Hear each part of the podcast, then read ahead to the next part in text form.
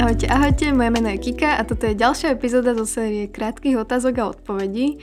A dnes odpovedáme na otázku, či je život po živote. Tak poďme na to. A hneď na začiatok by som chcela povedať, že uvedomujem si, že na túto tému je veľmi veľa názorov a pohľadov od osvietenia, reinkarnácie, ničoty po smrti až po taký názor, že to nemôžeme tu na Zemi vedieť ako to teda je a potom to zistíme. A práve preto, že existuje veľa názorov, knižiek, duchovných vodcov, tak práve preto je dôležité si určiť každý sám pre seba, že čo je pre mňa dôveryhodný zdroj informácií o tomto. Pre mňa osobne je Biblia ten dôveryhodný historický zdroj, rovnako ako pre väčšinu svetových historikov. Presvedčil ma viacero vecí a o niektorých z nich sa bavíme aj v našom podcaste s názvom Dôveryhodnosť Biblie, a tiež aj v našom podcaste s názvom História a Ježiš, môžete si ich pozrieť. A v tom druhom História a Ježiš skôr rozoberáme historickú dôryhodnosť Evangelii, nie celé Biblie. A takže dnes sa pozrieme na to, že čo Biblia hovorí o posmrtnom živote. Že aký je biblický pohľad na túto tému. A pozrieme sa na dva texty. Prvý z nich je v Evangeliu podľa Lukáša, je to príbeh o chudobnom mužovi Lazárovi, ktorý ležiaval pred bránou jedného boháča a prečítam z tohoto textu. Je to teda Lukáš 16. kapitola a od verša 22 čítam a píše sa tam, že Lazar umrel a anieli ho zaniesli do lona Abrahamovho. Umrel aj boháč a pochovali ho. Potom v mukách podsvetia pozvihol oči a zďaleka uzrel Abraháma a v jeho lone Lazára. Zvolal – Otec Abraham, zmiluj sa nado mnou a pošli Lazára, aby si konec prsta omočil vo vode a ovlažil mi jazyk, lebo sa veľmi trápim v tomto plameni. Ale Abraham mu odpovedal, synu, rozpomeň sa, že ty si svoje dobré veci vzal zaživa a podobne Lazar zlé, teraz sa tento tu teší a ty sa trápiš. Okrem toho, medzi nami a vami je veľká priepasť, aby tí, čo odtiaľ toho chcú prejsť k vám, nemohli, ani odtiaľ nedostali sa k nám. Na to povedal bohač. Prosím ťa teda, oče, pošli ho do domu môjho otca. Mám totiž 5 bratov, nech im svedčí o týchto veciach, aby neprišli aj oni na toto miesto múk. Abraham mu povedal, majú Mojžiša a prorokov, nech ich poslúchajú. Takže to je ten text a máme tu dve postavy, Lazar a bohač a obaja umreli. A vidíme v tom texte, že ich život sa neskončil smrťou, že pokračoval. Ten Lazar bol po smrti na zaujímavom nazvanom mieste, v lone Abrahámovom. A píše sa tam, že sa tam teší, takže je tam nejaká radosť. A o bohačovi sa tu píše, že bol na nejakom mieste trápenia a v nejakom plameni. Takže z textu vidíme, že sú dva spôsoby života po smrti. Na jednej strane radosť a na druhej strane trápenie a že medzi týmito dvomi životmi je veľká priepasť, že nedá sa prejsť z jedného do druhého. Proste keď už si tam, tak si tam. Takže z toho biblického pohľadu sme väčšie bytosti. Nie je to tak, že by bola ničota po smrti. A taká jedna rečnická otázka ohľadom toho textu, že znamená to, že ten, kto sa trápi na zemi, sa bude tešiť po smrti a naopak? Lebo máme tam trošku taký náznak, ale nie, to sa tam explicitne nepíše. Aj keď je to pre nás také intuitívne, ale nepíše sa to tam. V tom poslednom verši, čo som čítala, tak tam máme trochu naznačené, že ako sa človek môže dostať tam, kde je Lazar. Ten Abraham odpovedal tomu bohačovi, že majú Možiša a prorokov, nech ich poslúchajú. Takže Možiš a proroci hovoria o tom, aká je cesta do radosti. A keď sa pozrieme na to, že čo hovoril Možiš a proroci, tak oni ukazovali na Ježiša. Oni aj keď žili tisíce rokov pred Ježišom, tak hovorili o ňom, že raz príde ten, ktorý nás zachráni. No a ešte sa k tomu dostaneme a bude to jasnejšie.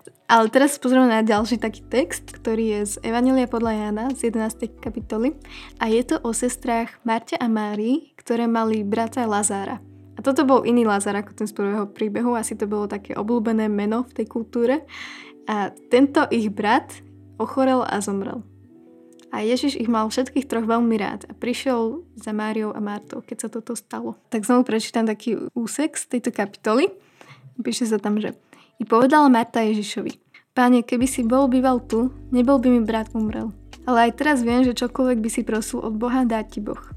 Povedal je Ježiš, tvoj brat stane z mŕtvych. Marta mu odpovedala, viem, že stane pri skresení v posledný deň.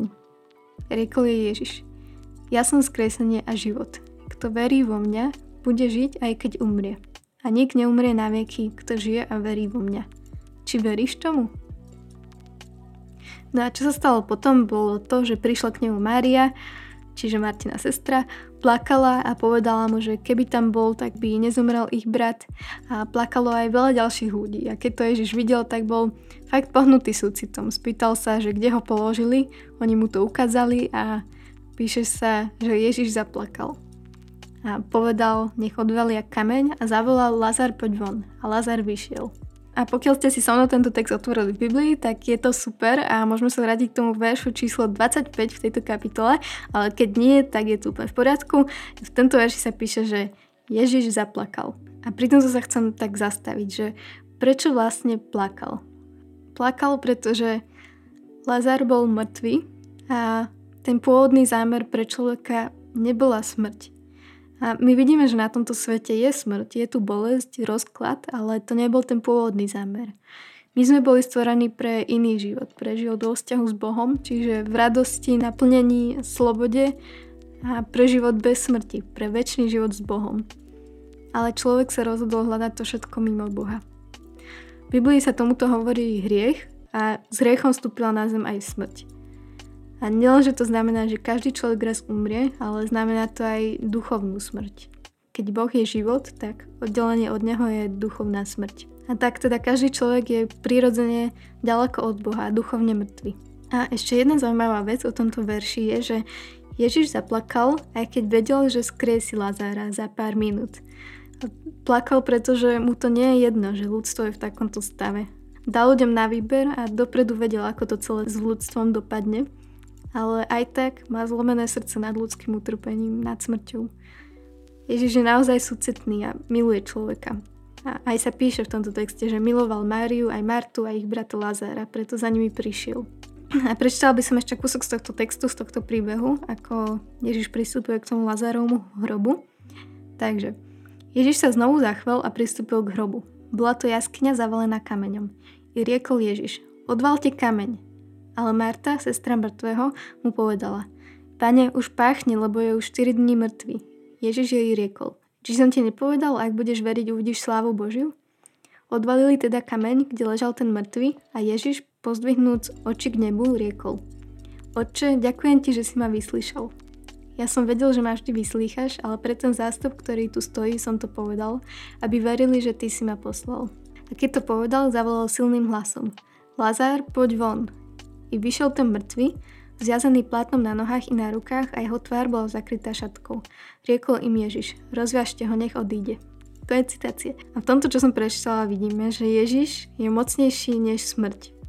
Zavolal Lazara z hrobu a ten ožil a bolo pritom strašne veľa svetkov. Takže Ježiš je niekto, kto zvíťazil nad smrťou. Nie je to taký nejaký tichučký božik, ako si ho často predstavujeme, ale mocný revúci lev, vyťaziaci.